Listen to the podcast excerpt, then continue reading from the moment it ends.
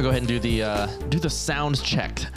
Test one, test test one, test number two, number one, number Gordita two. Supreme, Gordita Supreme. I would like to order Gordita Supreme. You do not have it at the store, then go get it. I want some more. Mm-hmm. How, how does that how does that sound on the on the levels? How's this sound? You're about to take a full drink of uh, a Dr Pepper Zero.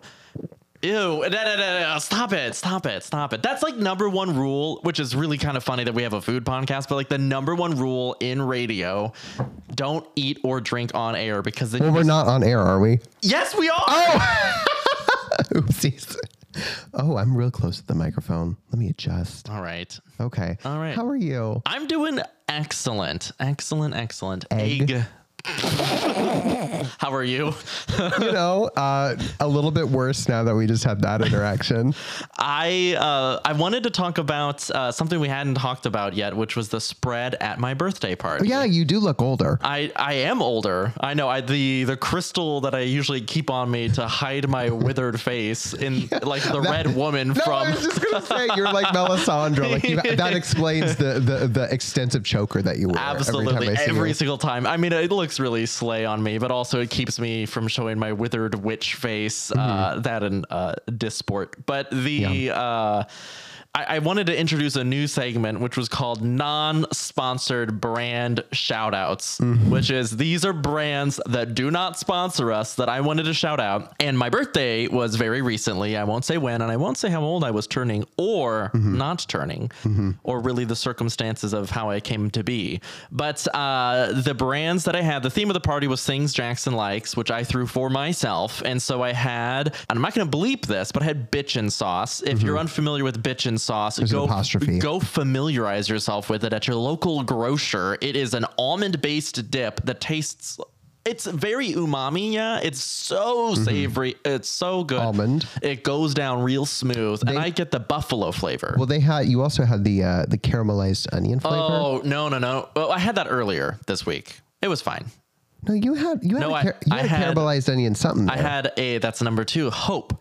They're known for, I believe, hummus, but they also make this caramelized onion, cashewy, almondy. It's it's nuts. Mm. It's something, and that stuff also. I think you were the only one that was eating that, but I mean, I could eat that with a spoon. I mean, I was eating all of the dips, so I could eat that. You also had uh, a cheese that Oh no! Okay, so uh, but, but the thing about the cheese is, every vegan knows that the best way to make cheese, believe it or not, like a nacho cheese, it's potatoes and carrots. If you do not believe me, put potato, carrot, vegan cheese into Google. There's a million recipes. Make any of them. Mm-hmm. You and don't even it's need nuts. amazing. You It's don't even need nuts. A lot of them It's- have and it's like it's it's healthy. It's nutritious. It's potatoes. It's carrots, girl. That's your vegetables. So Yeah.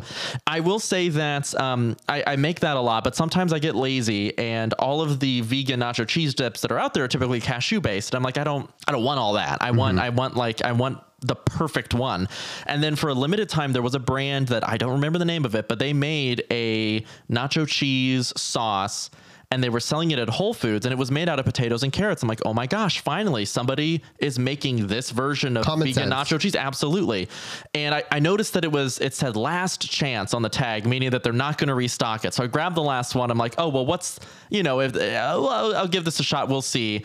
Uh, it was microwaved, and it proceeded to stink up the entire house like poo poo and bo to the point that to the point that I had multiple conversations with people who would like sidle me at the party like in a corner and be like Jackson did did someone like fully poop their pants? And I and then I was the entire night I was like secretly passing by people seeing if they were the stinker kind of assessing to see if they they were the ones that that stunk and then I eventually found the dip and it's the dip Can I? Well, I think. Well, I was the one. I th- I like to think that I was the first one who figured it out. Because let me give you, you my should have made an announcement the term. Well, I did. were all- I did. okay. I did. You just weren't in the room. It was everyone. The girls who were there were there at the scene of the crime. So you, I was talking to somebody, and all of a sudden, I remember your partner walked by, and I smell. I was like, oh my gosh, does. I don't want to say anything, but like. Did he like not shower today? I mean it, it was real it was mm-hmm. it's it so was, stinky It was like days old. Having it's showered. so bad and so it's then so bad and then and then he left the room and then I was I was sitting there and I'm like I still It's smell lingering. it. Is it is it me? And so then I was like covertly like I, sniffing my I jacket. I went to the bathroom and I fully pit sniffed and I was like, I, "Do is it me?" Yeah. Because it seems to be everywhere that I am. And so finally, I, I was looking around and I saw that container, and I and I said, I don't remember who was at the table, but I said, I'm going to do something. I don't want anybody to judge me when I do this. So I went over and I smelled the bowl of cheese, and I said, This is it. This is the thing that's stinking. And everybody that was around the table was like, Oh my god! Like I thought somebody smelled so bad. I I was and here's the thing when someone like stinks stinks and it's very rare that I'm around someone that stinks but I feel so bad for that person mm-hmm. because I'm like they're they're probably not aware they, that they stink and if they are aware that they stink they probably feel really weird about it so I'm like somebody at this party's like having a bad time Yeah. and they just stink and it's my job as party captain and birthday boy to make sure that this person is Febrezed and comfortable Yeah. and I, I I really thought I had it narrowed down to like three people. I'll tell you off air who I I really I really thought it was this one person. I'm like, this is the stinker. I found it out, but I think that I think that they were just Stop hanging out. the stinker. well, that's that's That's what my grandma calls like cats. Like, come here, stinker. get over here, stinker. Let's get you a shower. But What would you have done? Would you have said, "Hey, you you need to follow me," and you would have let him out to the backyard where you turn on a garden hose? spray them down. I was 29 like- degrees I was Fahrenheit. like, I'm like, if they fully loaded their pants, I have some extra underwear. If they, if they need like To the brim. if they need like cologne or I'm in my essential oils era right now. I've got some vanilla lavender, you know, I, scented can I just roll on. can I just say I'm rewatching Portlandia right now, and it's going. It's it's good. It's so good. I'm sucking it down. it's, It's only so got good. it's only aged better with time. The thing, the thing about that show is, I remember it. I so first of all, like I really started watching it in high school, and I think that is where my personality formed. I'm watching this show now, That's not healthy. and I'm like, that's where I got that. That's where I got that voice. That's where I got this. And then you know, Portlandia kind of got a little bit outdated. It got a little bit outdated, and now it's all relevant. I think it was predated. It saw so far into the future of dystopian hipsterdom Yeah. that uh, it predicted a lot of what is uh, existing today. I don't know. I could.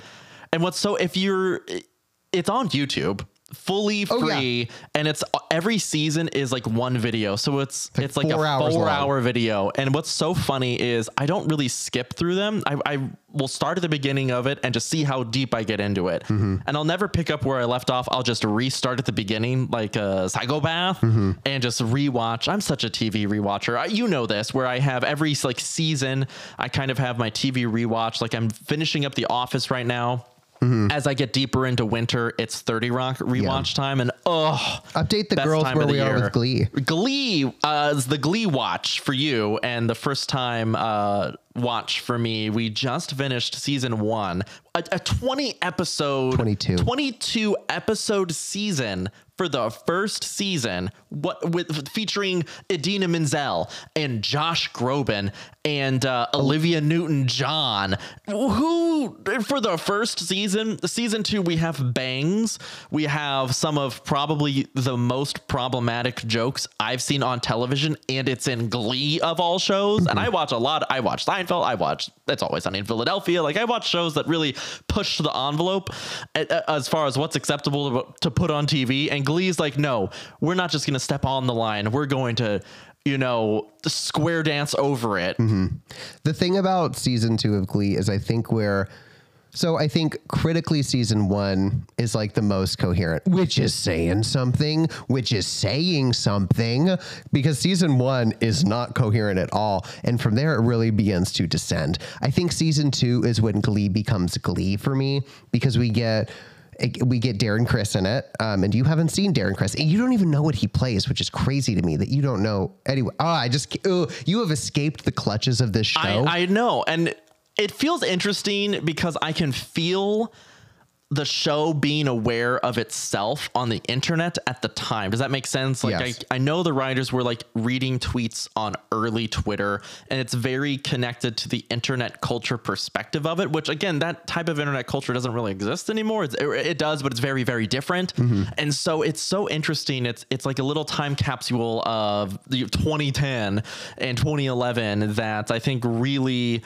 holds a lot of aesthetic value of what it what was on TV at that time and what it was like to be a young person at that time in high school specifically or like early college and to be someone who was maybe a creative person at that time maybe you you were in a high school choir or a high school band or uh, Let's be honest, it was just theater kids. I, I no, I, it extended into some marching band kiddos in my school as well. But I mean, that's you know, some of them played in the pit in in, in musical theater, so maybe mm-hmm. that's the overlap. But it, I, I really escaped it, and I, I count my lucky stars. Uh, mm-hmm. I would be a different person to this day. Mm-hmm. Probably not literate. The only I Well, like mean, Leah I mean, but yeah, yeah. yeah, Explain the joke. the only all nighter I have ever, I don't know if I've said this on air, the only all nighter I've ever pulled in my life. You've only one only. I've tried many times, but I get to about 4 a.m. and I get really sleepy. Um, the only all nighter I've ever pulled in my life, I was in probably, I want to say the eighth or ninth grade. And it, it was when season two of Glee had come out. It, wa- it wasn't even like fully released at the time, but it wasn't available to stream anywhere. And I remember I would just, I was frantically Googling like Glee season two, episode seven, uh, like watch free stream or like, you know, like getting on like the weird Yeah. Russian Yeah, sites yeah, to like watch things. And I remember I was just like, I was gobbling just these like low quality, just bad episodes of season two of Glee. And I remember the sun came up and I had to go to the lake the next day. The lake. That's such a. You're now you're stealing my Midwestern valor, you Western Kansas hillbilly mm-hmm. or Plains Billy. I don't know what type of Billy you would be. All right. silly Billy. We have hills. No, you don't. But the not like we have. We have the Lake of the Ozarks. Mm-hmm. You did? Do you have you ever been to the Lake of the Ozarks? No. It's a such a Missouri thing, and we'll. I, I've got some Missouri memories to share this episode You as ever well. been to Lovewell Lake? no, I've I've been 15 feet into Kansas, like Lake two times. Wakanda? Come on. Wakanda Get on my level. from the Black Panther. Lake Wakanda. No, I heard what you said, but you I know mean- that's the fictional country. It's also the name of the lake. Which came first? Do you think? Probably the lake. Well, I don't know how. Well, I think it's I think I think it's a native. I think it's a native thing. interesting. So I, I, in true like Kansas history, like I'm pretty sure the history of Lake Waconda was that like there was like there was either a town or like like a like a native uh like town or settlement at the like where the lake is now currently. Oh, Waconda with a with a C. Yes.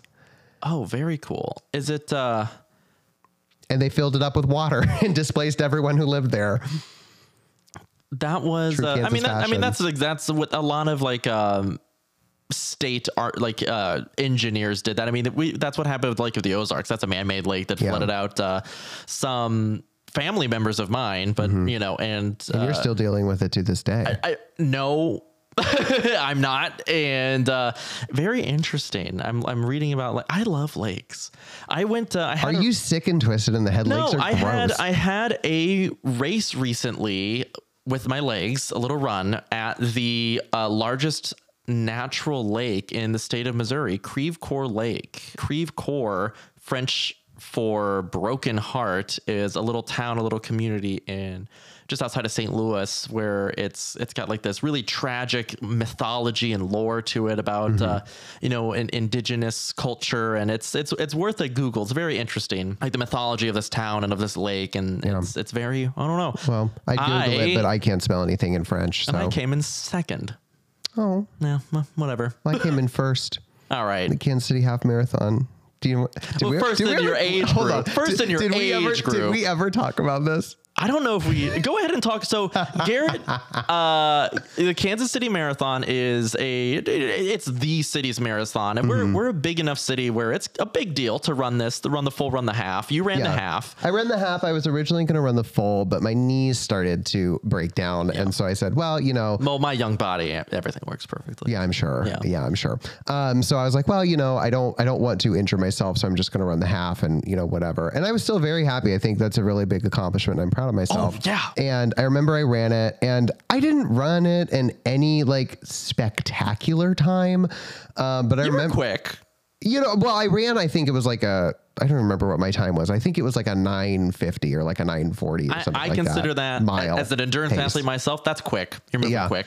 Yeah. Um, so anyway, I finished. I was like, well, that was really fun. And I got my little bag of chips and my banana and whatever. And I walked home and I started like checking on the walked results. home? Yeah. The, the start line was like, like six blocks from my, from yeah, where I live. yeah, yeah, yeah. Um, let me tell you my address. yeah. Gerit was about to say. So you, t- this is how you get to my home. yeah. So, but anyway, the start line is like pretty close to where I live, and um, I I remember I was like checking the results, and I forgot. So most of the time, races allow you to register as male or female, and I registered as non-binary, and there were a total of two people who me myself included who were non-binary and ran in the race. And the way that that that a lot of endurance sports will chop this up is it's by gender and then by age. Yes. And so, you know, your gender non-binary and then within the age group Yeah. as well within that, but there were still just two just two people. overall. yeah, and so I I got first out of I, and here's the thing. Here's the thing. If you're out there and if you're listening, you're the person that came in second. Call in. Call now. in. I want to talk to you and apologize. You better believe that that person was so freaking angry. Do you want a Jack Stacks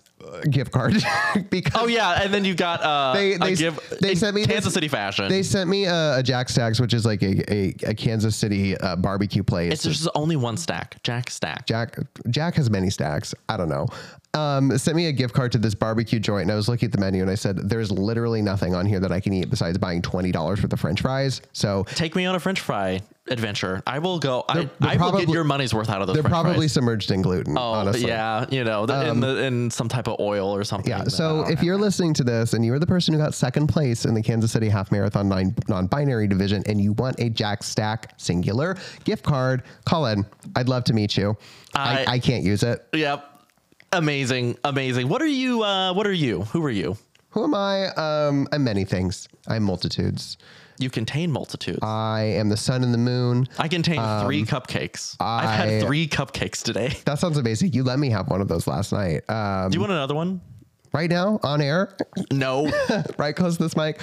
My name is Gerit Wagner. and I'm Jackson Bollinger. And welcome to the No Crumbs podcast, the podcast where we talk about food, food brands, and the history associated with those foods and those food brands. And we tell silly little stories and, and talk about silly little foods that we love, know, and what you to love and know. So, um, What welcome. You? What you got? What you got? We have a really fun one today. I'm excited to talk about this. What do you know? What do you know about cryogenic encapsulation? Cryogenic encapsulation. I want that to happen. By the way, can we pause? I said a couple weeks ago on this podcast the word capsule like that Capsule? instead of, instead of capsule. Capsule. Capsule. And I have noticed that you have been saying capsule and capsulization. capsule. Capsule, capsule, capsule. You listen. My accent is nondescript. I it is all over the place. Much- I'm like a Madonna. Uh, you know, one second or Meredith Marks if you're watching Real Housewives of Salt Lake City. I I'm shifting the way that I speak on it. You Mm-hmm. Yeah. can't you can't track me down. Much You like my can't. art pop, my my accent could My accent anything. could be anything. Yeah. It's a little bit. It's a little bit Missouri. It's a little bit East Coast. It's a little bit further East Coast, like e- like in Europe. Saxony. Yeah. so we are talking. Uh, yeah. Tell me what you know about. Uh, tell me what you know about cryogenic encapsulation. I know that there's a company in Scottsdale, Arizona that you can buy or, or like sign up for their service, which is that after you pass away, they will cryogenically preserve either your head, your severed head, or your entire body until a time where technology advances to a degree. I, I believe it's in Scottsdale, Scottsdale, uh, until technology gets to a place where you can be resuscitated. And then I've, I've thought a lot about that and I'm writing a short story uh, just about, you know, the idea of coming out of that. I don't know. yeah. I don't think I'd want to. Uh, no, no, no, no, no, no. I kind of just want to be, oh, what a grim start to an episode that the topic is kind of silly little Yeah. silly Billy. So uh, cryogenic encapsulation is the process that um, is sort of like the hallmark of Dippin' Dots. So, We're dipping dots. so tell me about like what are tell me your thoughts about Dippin' Dots. My thoughts on dipping dots. My thoughts on dipping dots. My thoughts-. That's like a limerick. Uh, let's. So for the next section, I want you to speak in iambic pentameter. So um, go ahead. I have like four sonnets prepared at any given time if you want me to just break out some Shakespeare. And moving on quickly from that, the Dippin' Dots is a very specific little food in my brain that I have had probably a dozen times in my life at either the St. Louis Zoo, where, you know, one of, if not the best zoo in the United States, it's also free. It's in uh, Forest Park. oh, It's so lovely. I, well, I don't go there anymore, but the Vegan. yeah. So I would have it there because it was always like a little stand. I would get it at Cardinals games at Busch Stadium, St. Louis Cardinals, go mm-hmm. Cards, and I would have it there. It was always you know just a special little event thing where I would go up to, and what's so it was always a little cart. It was always super futuristic, but it was very retro futurism where it was like white and, and very smooth and very 50s. Then they'd give you these rainbow dots that that honestly tasted really good, and the texture was very weird too. But uh, the taste was great. Not only was it like a texture thing, but the taste was always really, really good. But let me tell you what, they were expensive. They were they were a treat for sure. They were, you know, a pretzel was like five dollars, and they felt like they were three times that for a little bowl of uh, little bowl of dots. Or you could get them in a souvenir sometimes, you know, where the largest size was like a little souvenir helmet or a little souvenir bucket or something. But again, I've had them twelve times in my, and we'll just bleep this out two years on this planet. They haven't Yeah. been around that long. And so I don't know. I, I always liked them. Yeah. I always liked them, but they're just not, they're like inaccessible to me because they were only an event food. Yeah, I think I have very similar recollections. To me, they were always a theme park thing. I didn't mm. really get to go to theme parks that much because, you know, they were all five hours away and I didn't live close to them. But I remember being at like Worlds of Fun or mm-hmm. Six Flags, or maybe I would be at a baseball game or something like that. But I can maybe count on my hand, this is maybe two hands. Buy me some peanuts and dip. dippin' dots. True, that was the song. Yeah. Um, so yeah, they were they were always very very like event centric, sort of just like what you remember. So Dippin' Dots, what are they? Do you know? Ice cream, I hope. Yes. That's so, okay. yes. What are they? Rhetorical, but thank you for answering. okay. They are ice Um, cream. They are an ice cream snack created by flash freezing ice cream mix in liquid nitrogen, Okay. which is kind of interesting. That's kind of sciency. Yes. So before we talk about Dippin' Dots, I actually wanted to talk about. Uh, I wanted to talk about cryogenic freezing and its use in food. Okay. You ha- I, I'm ready. So basically, sub- submerging or freezing foods in liquid nitrogen to me has always been this sort of hoity-toity gastronomy thing. It's something that you would see in like Is that not how they make like the frozen mixed vegetables I had today? Or do they just like slow freeze those? could be. I, I mean, no, it's Costco. I don't know. I mean, mean, it- I they mean, got it that could- technology. it could be also most freezers do not have the capacity to hold things stored at that temperature. right? Interesting. Yeah. So, what is cryogenic freezing in foods? It is submerging or freezing foods generally in liquid nitrogen. And what is unique about liquid nitrogen? What's what's why use it versus like regular like a freezer?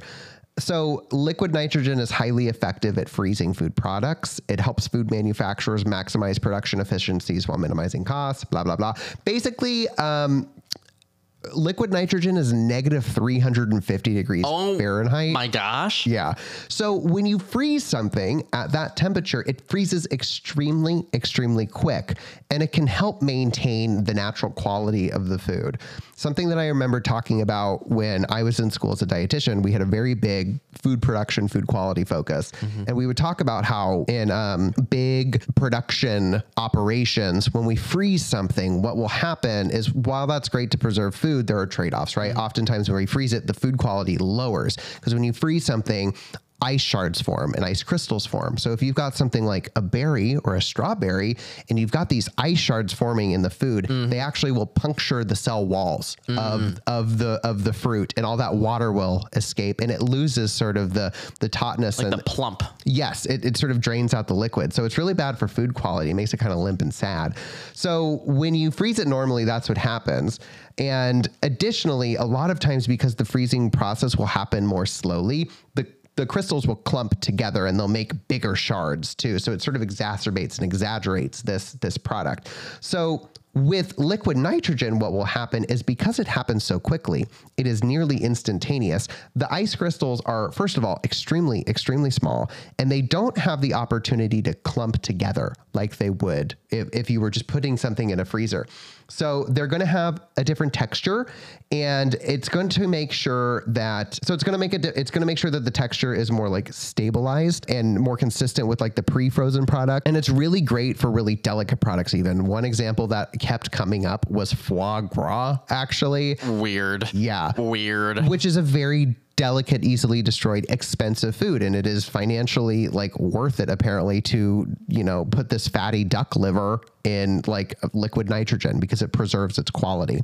Interesting. It has a very recent history. So nitrogen was only first liquefied in 1883. That's recent. I guess I'd never thought about it as a thing. very, very recent. It's also yeah. like dangerous. Well, uh, yeah. you know, because like the way that we transport is in these big tanks and everything. And it's a, you know, when we have something that is very cold and we ha- expose it to a temperature ambiently 70 degrees maybe like we can explode things Yeah. and you know things like that um but despite the fact that it was first liquefied in 1883, it really wasn't that long until it started making its way into food and into recipes.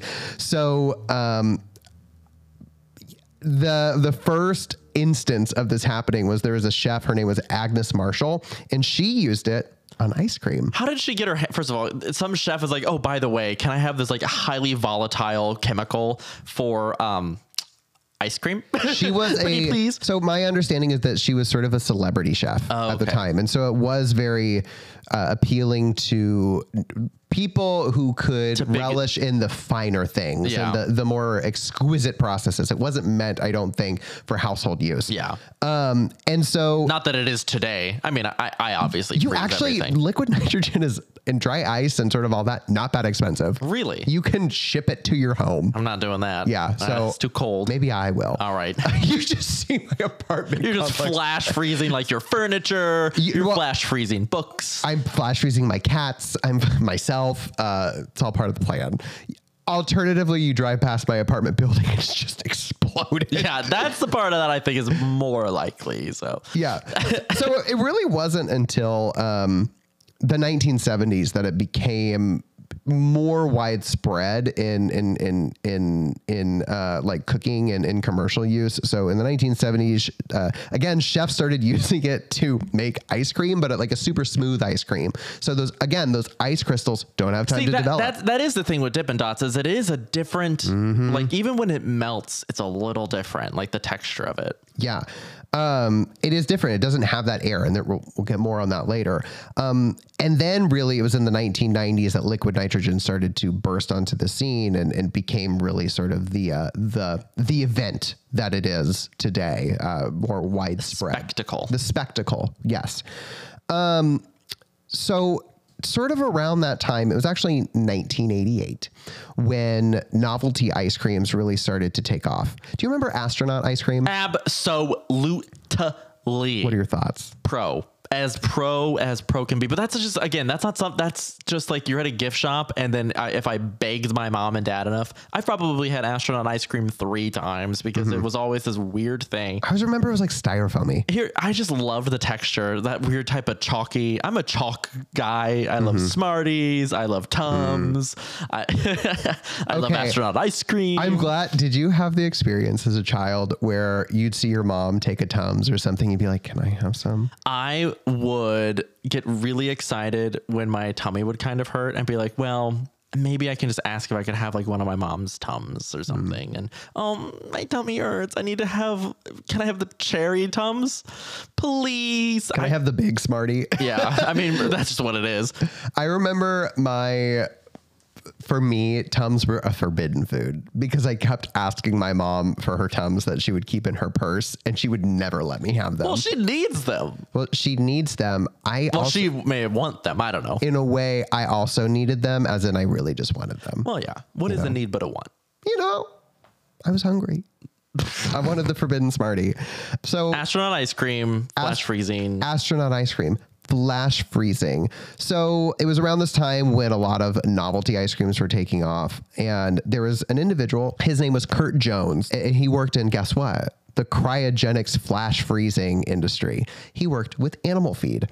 And he was at work one day and he was just like thinking about this process and thought about doing what he did at his job with the animal feed to human food and thought about like well what are you know the the, the different what are the different applications that we can use this then and he specifically came to what would happen if we use like if we if we focus the process on making beads of food and so this is where the term He's like, instead of kibble for dogs, I'll make kibble for humans. Listen, ice Dippin' Dots are Ice cream kibble. listen. It's the Purina for humans. I mean, Purina, St. Louis brand.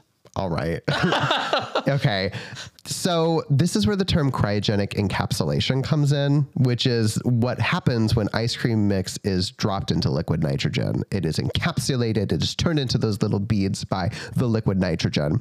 Thinking about that background of how liquid nitrogen interacts with food and what the benefits are. So, again, traditional ice cream is churned and it freezes slowly. It incorporates both air and ice crystals into the finished product. With the flash freezing and with the liquid nitrogen, because the temperature is literally negative 350 degrees, it freezes instantly. So there's no air and there's very, very, very tiny ice crystals, which causes the really tiny, dense balls to be formed. And they also unfreeze super, super slowly. Um, it takes a That is true. That is true. I always thought there was like a coating on them or something that would, pro- you know, like it's like how M and M's won't melt in your hand, but they'll melt in your mouth. You know, that's their whole thing. That was I, I always thought it was a mental thing for me. I was like, okay, they're not actually melting slower, right? Right? I mean, maybe, right, guys. I don't know. But they turns out they actually are melting Yeah. slower. So, so in 1988, Jones and his wife Kay opened uh, the first Dippin' Dots storefront in Lexington, Kentucky. This is a Kentucky. Lexington, Kentucky. Kentucky What else do I know about Kentucky? I don't know. I don't know much, but I can learn more during this break. So we will be right back. On, you're giving me a face. You know we were coming up on a break. I was just waiting for you to call it. I was hoping you would sense it when it would naturally occur. I, you've just been steamrolling, and I've been, I've like honestly just been eating this all up. So uh, you know, Do that again we gotta microphone. stop doing that on the mic. Anyway, we'll be right back. I'm gonna go learn about Kentucky. Slay. Boop, boop, boop, boop, boop. to this day, Kentucky, like any the governors of Kentucky, when they're swearing in, uh, like before they're t- they take office or whatever, they have to swear that they have never fought a duel with deadly weapons. They also, uh, when when they place their hand on the Bible instead of the Bible, it's actually an Arby's menu. That's not true, Yeah, it is. right? Is it really? Yeah. Oh. So, welcome back. That last part was a joke. What I said was real. I promised Kentucky facts. I'm bringing Kentucky facts. She bring it to you every pod. We're ready. You know, next. Let's pick a state next time. Yeah. Listen, if 50 you state facts if with you don't, Jack. if you don't live in Kansas or Missouri, we're coming for you. Even if you, especially if you live in Kansas that and Missouri. that wasn't you know that wasn't a ya. negative thing about Kentucky. I would like to make Just sure that I just think I would like to know that like my governor's never fought a duel with deadly weapons. Anyway, So we are uh, we're talking about Dippin' Dots. So we had just got to 1988. We were talking about how um, we had Curt Jones who worked in uh, in the business of flash freezing animal food. And he said, "Well, what if this delicious animal food were fed to humans?" He said, "What if we made kib- What if we made kibbles so and bits hungry ice at cream?" work. I'm so hungry. This looks so good. We gotta do this for people. We gotta do this, This for people." This is what I was thinking about when I was eating milk bones as a kid. I said, right. I said, what if we have the technology? Um, so he created uh, Dippin' Dots effectively by dipping the ice cream mix or, you know, oh, plopping come on! it. I'm realizing this is such an uncreative name. I mean, I love it, but we're dipping the dots. Yeah, we're dipping the dots, dipping those dots, girl. We're dipping them. It's in. not even like a marketing gimmick. It's just the actual process for making it. Yeah. this is what happens. I guess that makes sense because you don't dip. I, you don't dip things into the dots. This is So why- it has to be. Yeah. This is why we should not let STEM bros make food. That's all I'm saying. The Facebook salad. I don't know, but yeah, true. so uh, we had we had just gotten to Jones and his wife Kay opening up the first Dippin' Dots storefront in Lexington, Kentucky. The flavors that they originally sold were vanilla, chocolate, Neapolitan, Oh yeah. peanut butter, and Oh yeah. strawberry cheesecake Peanut yogurt. butter ice cream. Peanut butter ice cream. goober, goober, goober, goober ice no. cream. I don't know. Goober ice cream. I don't want goober ice cream. Unfortunately, the store closed after nine months. Um, well, there's there's they're selling something so new. The it world was wasn't ready. So new, it was so niche. the The world wasn't ready for this Is it an? technology. Do you, do you know why it closed? Probably. it just was un- they, expensive they were just people didn't want unable. Yeah. to attract customers um, something that was concurrently happening around this time is because of the li- and we'll talk about this more later but because of the temperature that is required to freeze it it also like most conventional freezers can't hold Well, yeah, they, they have to have a laboratory in their little ice cream shop as well. I mean, that's Yeah. just a scientific operation. So my assumption too is that they were probably putting some money into like the development of freezers and et cetera. et yeah, cetera. I mean, they have to like invent as they go almost, which is incredible. So their their first storefront failed, but a year later, in 1989, the year that Miss Taylor Swift was born, a family member recommended bringing the product on vending bicycles to Opryland, USA,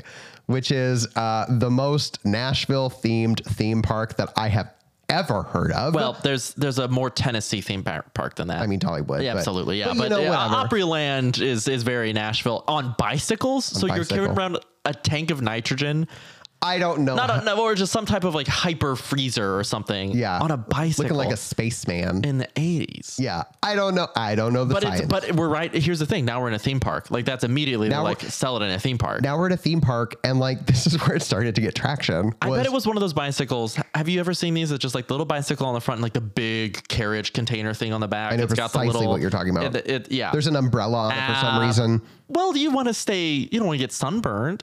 True. I don't know. I put SPF on all of the little Dippin' Dots. I don't want them to get crisp. Um, Oh, SPF. yeah. You said SBF. anyway, keep going.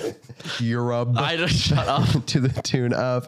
So they started to gain some traction at Opryland USA, which is now closed. And it was around this time, well, it was in 1991, if you want the actual year, that they came up with the slogan, ice cream of the future. There, I mean, it is. It really is. There, no one for years had like advanced ice cream except for maybe the ice cream sandwich. Whoever did that was just like, oh my, they were they were really cooking.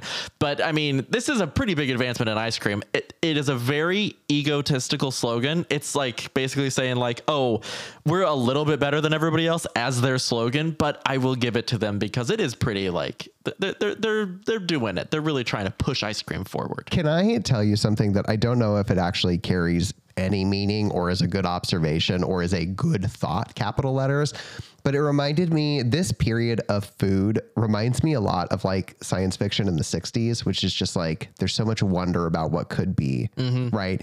And I feel that that sentiment really held true in like the 90s where there was all this cool food advancement and it's like this is the future of food we've got this new technology and we're freezing things and we're dehydrating ice cream and now we're setting it on fire and stuff like that No, absolutely. And a lot of that was in food brands and fast food. And Mm-hmm. it, really kind of culminates in the 90s and in the early 2000s. I, I can talk to you all about kind of convenience stores in this. You know, I'm convenience store pilled, but the. Yeah. in, I in see the this as 7-Eleven well. tattoo. Yeah. yeah.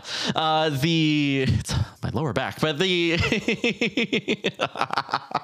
I I really find that I feel like we've lost that wonder a little bit where Mm-hmm. we are returning to a lot of traditional cooking, a lot Mm-hmm. of traditional pursuits. We're looking at real ingredients, which is all very well and good. Return but I just want somebody to do something crazy. I mean, just invent a new way to like print a sandwich with a 3D printer. Somebody Yeah. please. That's Oh. a free idea, by the way. yeah I mean, put my name on the machine, but then, you know, that idea is all yours. If could you do imagine you download a .pdf I don't know of for for a sandwich for hmm. I mean that's I mean uh, that's not impossible. You can squeeze goo through a 3D printer. I'm sure you can print a sandwich. Do you remember that episode of SpongeBob where everything they had like the gray paste that they formed into patties? I remember the hologram food that Plankton's wife makes him, the and meatloaf? I also for some reason remember you wouldn't steal a car. You wouldn't steal a a Absolutely would. Uh, well, you know that you know the like you wouldn't Yeah. steal a car, but you, why would you steal a movie? You wouldn't print a car. You wouldn't print a movie. Why would you print a sandwich? That's true. I don't know. again, I'm just giving Why would- whoever whoever invents the sandwich printing technology, I'm giving you so much content right now to Come on the just pod. use for free. Use it for free. Come on the pod. Again, put my name on the machine, the Jacksonator printer 4200 and then so this yeah. is where you and the creators of Dippin' Dots are different because you would have the foresight to patent something. Uh, what? Dippin' Dots did not patent the pro- like the the the process Fill out the form. until 1992. They had been in year in operation for years at this point, and then in 1992 they received their first patent. Uh, We've seen other brands prematurely patent stuff and like decades, like decades. They like come out. They, they they like think of the idea, and before they even try it once, they're like, you know what? We we better patent this. Yeah. I just thought of it, and let's patent it. And Yeah. they waited way too long. They waited a really long time, um, but they got their first patent in 1992, and then they immediately sued their their their main competitor, um, who uh, makes mini melts. If you've ever heard of those, No, I've never, never. heard of them either. Never. Um, Uh, arguably, Flop. she flopped. Sorry.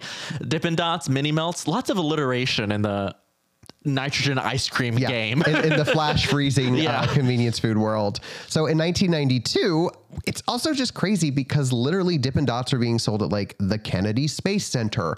It, That's a good place for it. it was it like it was really becoming the the main attract no, maybe not the main attraction but, it's- like very visibly for sale at theme parks sporting There's events not like a lot of. I mean, you can go. This is how I why I always thought it was so interesting. You could go to like the theme park food stuff, and like you can get like the theme parks ice cream and the theme parks hot dogs and the theme parks pretzels, or you could go to this one random separate business entirely that had a little stand there on its own, and that business was Dippin' Dots. it stood out and i remember it was like a white cart it was the Kennedy Space Center isn't even like a theme park.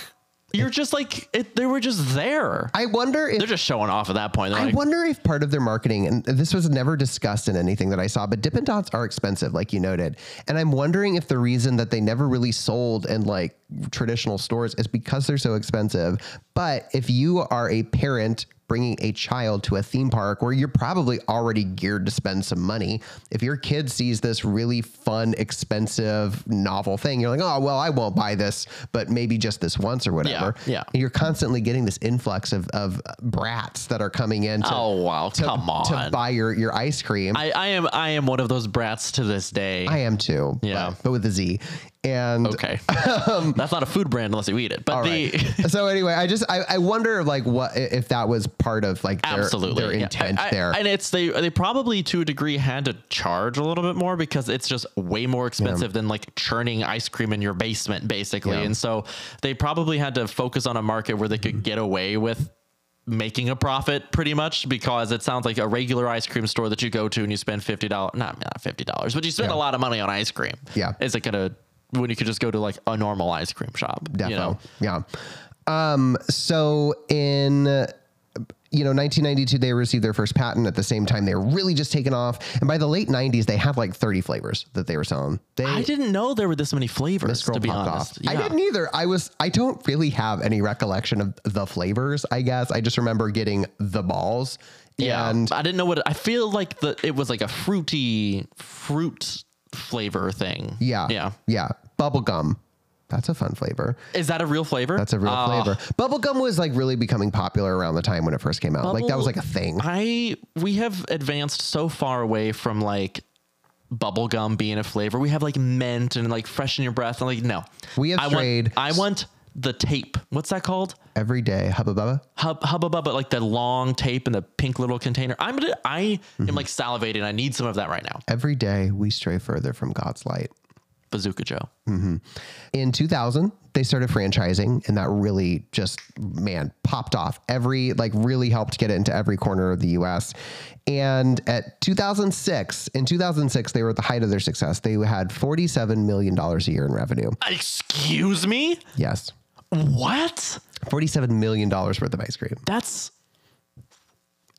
where? There's not that many places. Yeah. I don't wow, know. well, it is expensive. But that's, know. I, mean, that's incredible. What year? Uh, 2006. So, and that's in 2006 dollars. I, am like, adjusted for inflation, that's a lot of money. Yeah. Wow. However, oh, Okay. Well, there it is. she flew too close to the sun. I know. she, uh, she, She melted. dipped. She dipped one too many dots. Yeah. In 2007, their patent for cryogenic encapsulation was invalidated by a federal court jury.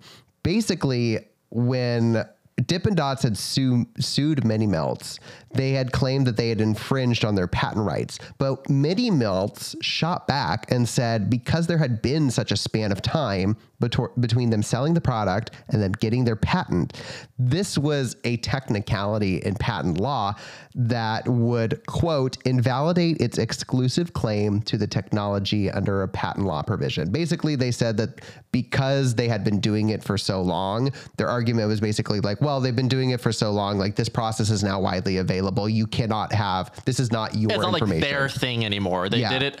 Mm, I mean, I, that kind of makes sense. It was like years of them like probably talking about it and Mm-hmm. it like going out into the world or like other people discovering a similar thing or whatever. Mm-hmm. And it, it's, I do not to take like a mini melt side or anything, but that, or the side of the federal government, but that does make that does make sense. not, you to, know, not to simp for the, the federal government. just you know for for the patent office, which Yeah. is a recurring character on this program. Yeah. but it's uh, it really is. Yeah, that her, her, Christopher Columbus, and World War II. If if you need, if there's any takeaways from No Crumbs, it's the U.S. Patent Office, Christopher Columbus, and World War II. All right. Anyway, tell me more. So now they're Yeah. like they get it ripped away from their cold dead hands. They have gotten it ripped away. Right. They're and let me- 350 degree What- below zero cold when dead I, hands. When I say the year, if I were to give you a, a range of time, 2008 to 2012, what comes to mind?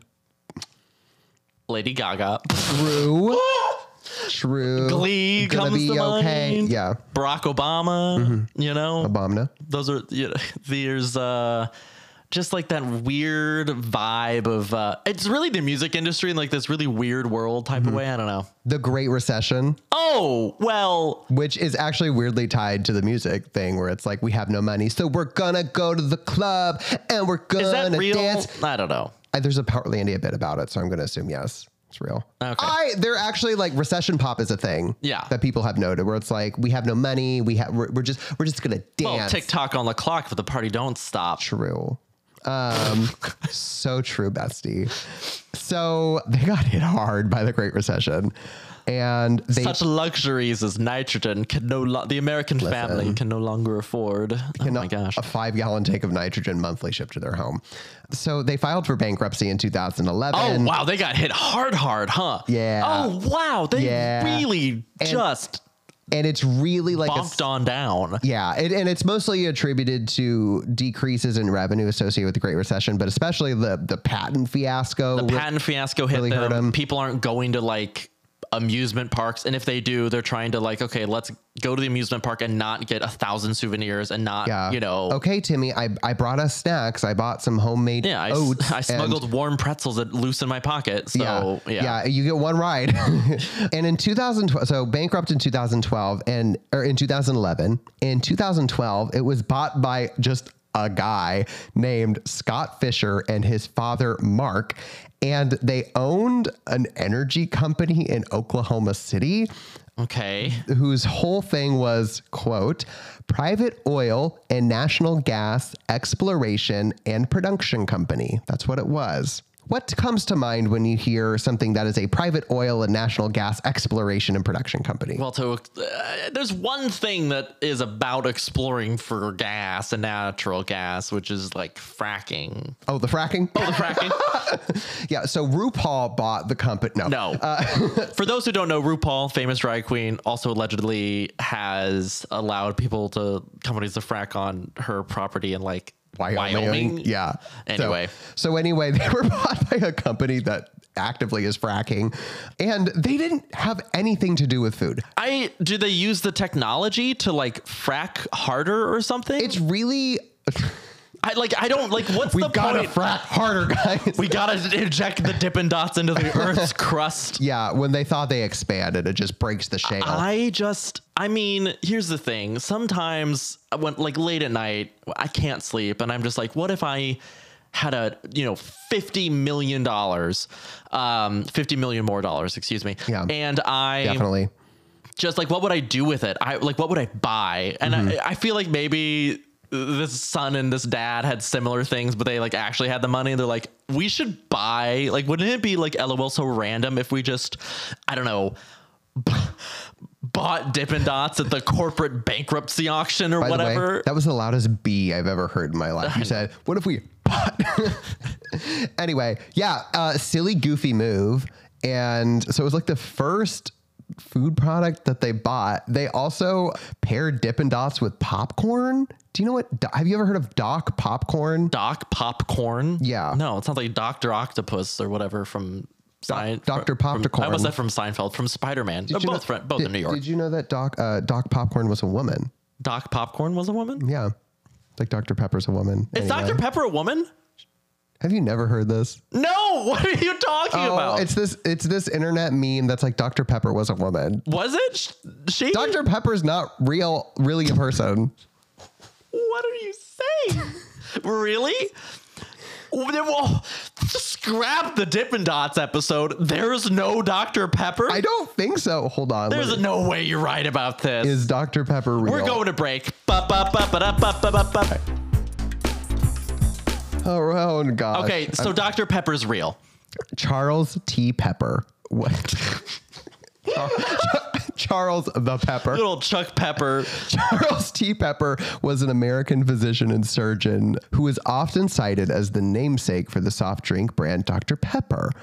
Uh, right. But but many stories quote this is Wikipedia. Many stories in the origin of the drink's name exist, of which the Dr. Pepper Museum has been unable to confirm or authenticate un- authenticate authenticate. You want some authentic cake? I'm gonna cry. I'm gonna cry. All right. Um, has been unable to confirm or authenticate which one may be the true historical record. So, for all we know, Dr. Pepper could have been a woman, and I, that's what I choose to believe.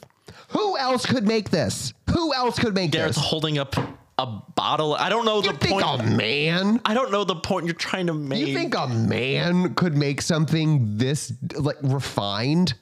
Absolutely. I don't trust men to do anything. but I trust men to make Dippin' Dots. So go. Well, I guess it was a couple initially. Well, let's talk about the Fishers. So they bought Doc Popcorn. Getting heated about Dr. Pepper. Well, you were caught being wrong, and I called you out on air, and I'm keeping it in the episode. And I get violent when I'm wrong. So uh, watch your back.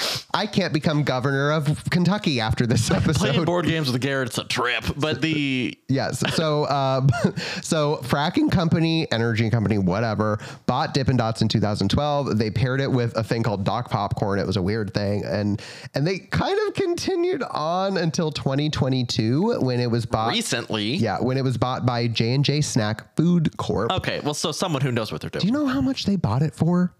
No. 222 million. Too high. you know Too what- high. do you know what the- How much money do they make? So they sold it. Okay, well, there's more on this. Okay. Um, so it was sold originally in 2012 for 12 million. I mean, that makes sense. They're getting it like the scrap auction. You know, not it's not at an auction, but like they were a bankrupt company. They're just buying Yeah. like their debt and stuff or something. I don't know the corporate whatever of it, but Yeah. it's, but to there's there's no way that in 10 years that company like 20 times itself in value. Yeah.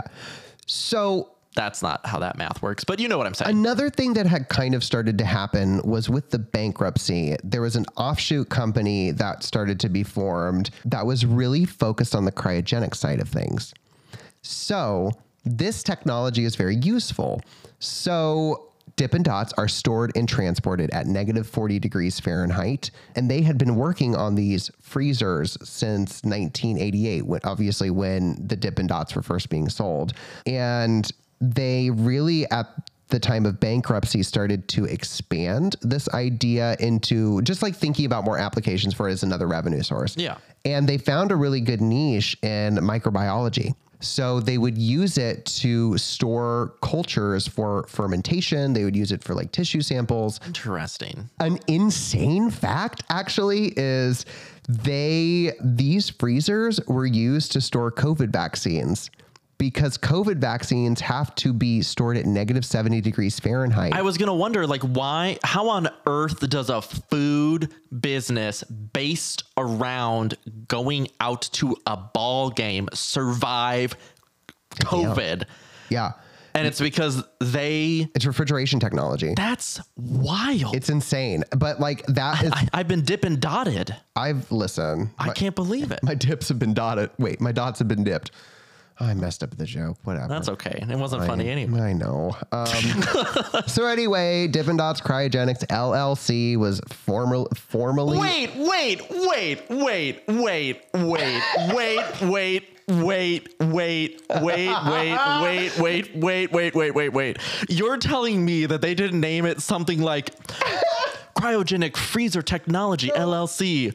Uh, you know, Freezeron. They named it Dippin' Dots. Yeah. Freezer. So- what it- was it again? Dippin' Dots Cryogenics Come LLC. on. I know. Come. It's the subsidiary company, Mama. Just name it something else.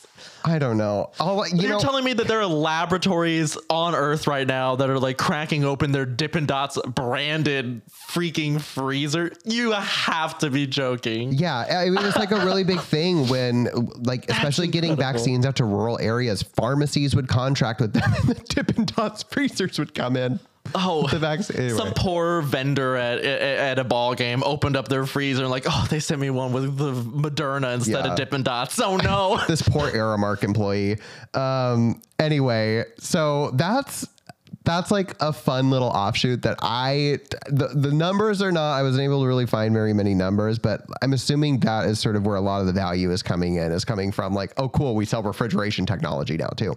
There is a fun offshoot company that Curt Jones developed in uh, 2015. It's called 40 Below Joe. so he doesn't. He's not a part of. Yeah, the, so in 2015 he left. Yeah, to start his own idea. exactly. So he started 40, 40 below Joe. 40 below Joe. And it's the concept is that it transforms coffee and non dairy creamer into tiny frozen spheres. You can, Oh, you're freaking kidding me! I've heard about this. you can get it shipped to your house. absolutely heard about this. And- That's the Dip It. Oh, It's the Dippin' Dots on. people. Yeah. So it launched in launched to the public in 2018 and ships directly to cons, uh, consumers' homes.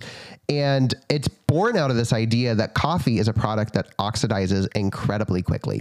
So the minute that coffee gets exposed to oxygen, it starts to affect the flavor. And to quirk, to quirk, to quote. Are you okay? No. to quote uh, Curt, to quote Curt uh, Jones, he said, "If we freeze uh, that, meaning coffee, at 320 degrees Fahrenheit below, would you lock in the flavor, especially since no oxygen is involved?" And they claim that they have samples that are years old at this point that when brought back to the appropriate temperature they cannot tell the difference from the day that it was frozen or the day that it was, you know, made and brewed. So if you want to get some 40 below Joe, mama, I am desperately scrolling through. It's based not like that far away from us. We could go to their whatever. wait, where's it located? I think it's in Illinois, and I want. They claim on Instagram that they're both dairy free and gluten free. there you go. But I'm like, is, well, is there like some? You know, I'm, I'm very. I, I'm, yeah, I'm like, is there just like a bunch of egg in this? Like, why Yeah. don't you just say like, uh, like vegan or whatever? But That's uh, actually interesting. I wonder why they did choose.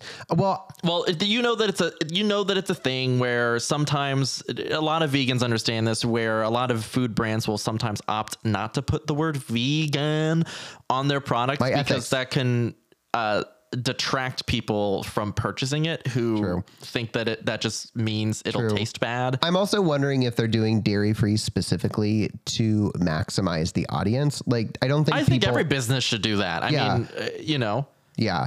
Um, anyway, so that really like catches us up with the modern history. I have a couple of other things I wanted to mention. I'm desperately trying. I mean, trying to make. I mean, it's just coffee. Like, why would it be? Oh, but you could get it made. You could get it made with coconut milk, almond milk, or oat milk. Oh, oh am I? I don't want to have to buy this. You're gonna buy it, aren't you? Give it a week, folks. It looks real good. I, could get, I should get you some for Christmas. That'd be fun. absolutely, absolutely. What did you get me for my birthday again? I gave you my presents. You did. and I, I gave I'm you just the- kidding. I, gave said no you the- gifts. I said no gifts. I you get me this for Christmas. Give me this for uh well, it, we're in the middle of Hanukkah right now anyway. But it, I yeah. So yeah. So, a couple of other things I wanted to mention. Um, they do have a they do have a mascot, forty below Joe or Dippin' Dots. Dippin' Dots. Frozetti. What are you showing me? Frozetti. Frozetti. It's a Yeti. Frozetti is a Yeti. He's got a full mouth of teeth. Frozetti Human teeth. looks like something that I would make in Microsoft Paint. You know, I I in do like know. 2009. I do know. So Frozetti the Yeti uh, was introduced in 2016, which is astounding to me. Their logo has not changed, by the way, in yeah. a thousand years. Yeah, they know who they are. They know who they are. It was frozen, uh, chosen by fans from over 32,000 names. 32,000? Oh, I forgot that this was the era of when Internet contests. people people really thought that internet contests would be taken in earnest. And this was probably before like Boaty McBoatface was a joke, if you remember that. Oh, yeah. Uh, Dippin' McDotface. Oh, but that would have been fun. And I sent you a song last night. Are you sure? So did. Dippin' Dots collabed with. Do you want to explain who LT L2M is? So I, I oh gosh, this is a whole separate episode of the podcast. But um, if you're unfamiliar with the concept of what a girl group or a boy group is in music, you think NSYNC, think uh, the Pussycat Dolls. You know, there's a lot. Think um, Destiny's Child, right? You know, groups of singers performing pop music together. Oftentimes doing choreo. That was very popular in the early 2000s, the mid 2000s. And then the US music scene kind of drifted away from that to do more solo artists as being kind of uh, our pop icons. In 2007, 2008, we really became all about the solo artist. Take Korea, for example. Korea quadrupled down on the concept of the group during that time. And at a point where US pop music moved away from the group, Korea's music kept evolving with the group, which is why we have a lot of K pop groups of people. And then what happened was a lot of labels that publish music started in the US started to realize that hey K-pop is making a lot of money and a lot of western people are listening to that does uh, and so uh, around 2016 2017 2018 a lot of american music companies said okay well does this mean that the american audience is open to gr- like pop groups again? And you know we'll start maybe you know our kids open to it? Our young adults open to it? Our middle schoolers? You know what who's open to that? So a lot of labels started to pay attention to musical groups again.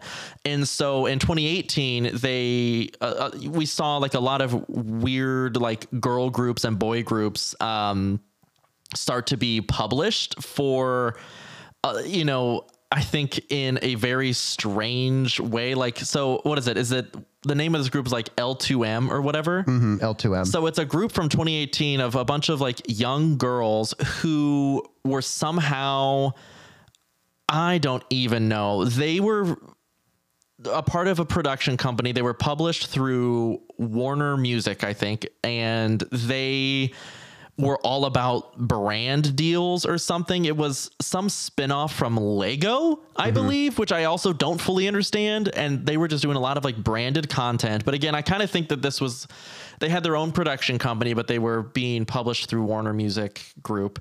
And I think this was kind of their experiment on like, hey, can you is this is this going to be a, a mm-hmm. thing? And I don't think it was. So they No. just started to do a bunch of brand deals. and one of those brands was Dippin' I can't believe. So if you want to be like Gerit Wagner and stream L2M, um, they have collect. I've streamed one song by L2M and it's "I Want My Dippin' Dots." if you go to Spotify, which you may already be on Spotify if you're listening to us on Spotify, but the yeah, if you just look up like Dippin' Dots is a musical artist on Spotify. They have one song and it's called "I Want My Dippin' Dots." It has eighty six thousand listens, which honestly I'm half. is really low. So let's get those streams up. Let's on, show girls. let's show Dippin' Dots. They only have 211 monthly listeners. 211 people per month are listening to the Dippin' Dots. That's actually high. I joke. I joke. That's high. That's 211 people on Earth are listening to "I Want My Dippin' Dots" wha- at least So once I'm, a month. I'm just so sad that Spotify Wrapped is over because gonna we gotta train our Spotify rap for next my year. my top song is going to be "I Want My Dippin' Dots." My top artist, Dippin' Dots. Uh, you sent me this song, and for some reason, I thought it was. Uh, the Chili's, I want my dippin' dots, dippin' dots, dippin' dots. it I is- want my it dippin' is the dot, dippin' most dot, dippin' dot. 2016. Dippin', no, no, no. cryogenic. It's the most 2016 Chainsmokers. It's Lady Gaga, The Cure. But that's- they're like children.